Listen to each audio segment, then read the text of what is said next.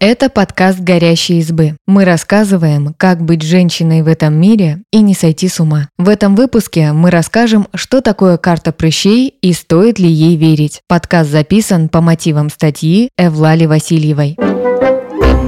В интернете популярны картинки с картами прыщей. Якобы по ним можно определить, какие органы нужно лечить, чтобы избавиться от воспалений. Но акне и болезни почек, печени или ЖКТ никак между собой не связаны. Акне возникает там, где больше сальных желез, а лицо – рекордсмен по количеству. Рассказываем, почему на самом деле обсыпает лоб, щеки, подбородок и что с этим делать.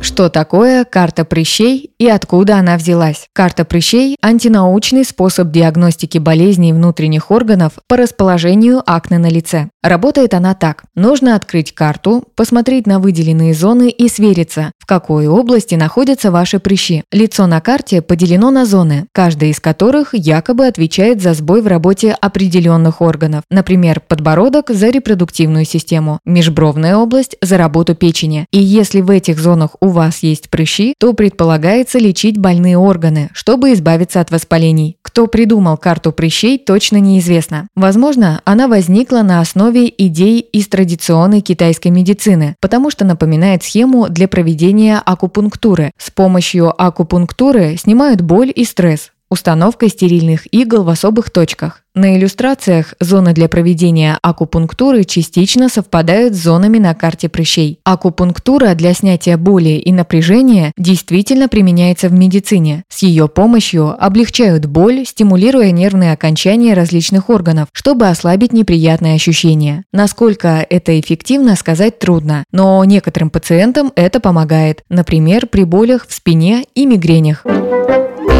Почему карта прыщей не работает? Дело в том, что акне – заболевание кожи, связанное с работой гормонов и генетическими особенностями. Проблемы с почками, печенью и желудком не могут спровоцировать акне. Работа этих органов никак не влияет на работу сальных желез. Диагностика болезней внутренних органов по прыщам – не научная методика. У прыщей нет прямых кровеносных сосудов и нервных окончаний, которые ведут к внутренним органам. Что действительно влияет на развитие акне, так это гены и гормональные гормональные изменения, а еще прием некоторых лекарств, стресс и, возможно, питание. Основные причины акне известны, и с ними работают при помощи ухода, назначения лекарств и процедур. Но карта прыщей эти причины не учитывает, и это еще один повод ей не доверять.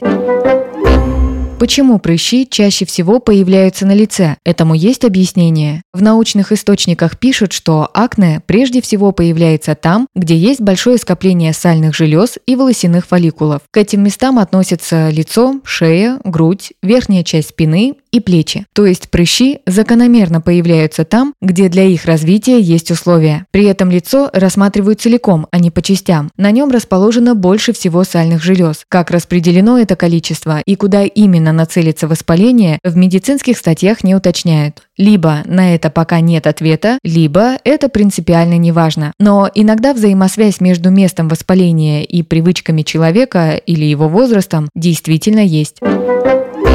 Откуда берутся прыщи в Т-зоне? К Т-зоне относится область лба, носа и подбородка. Вероятнее всего, эта область наиболее чувствительна к колебаниям гормонов. Замечено, что у подростков акне стартует именно с этих зон. Но еще прыщи на лбу могут появиться из-за использования укладочных средств, лаков и муссов. Они закупоривают поры и могут спровоцировать воспаление в зоне линии роста волос. Удаление волос между бровей тоже может вызвать раздражение и воспаление в виде прыща. Но он может возникнуть там и без без эпиляции, а просто в результате закупорки пор.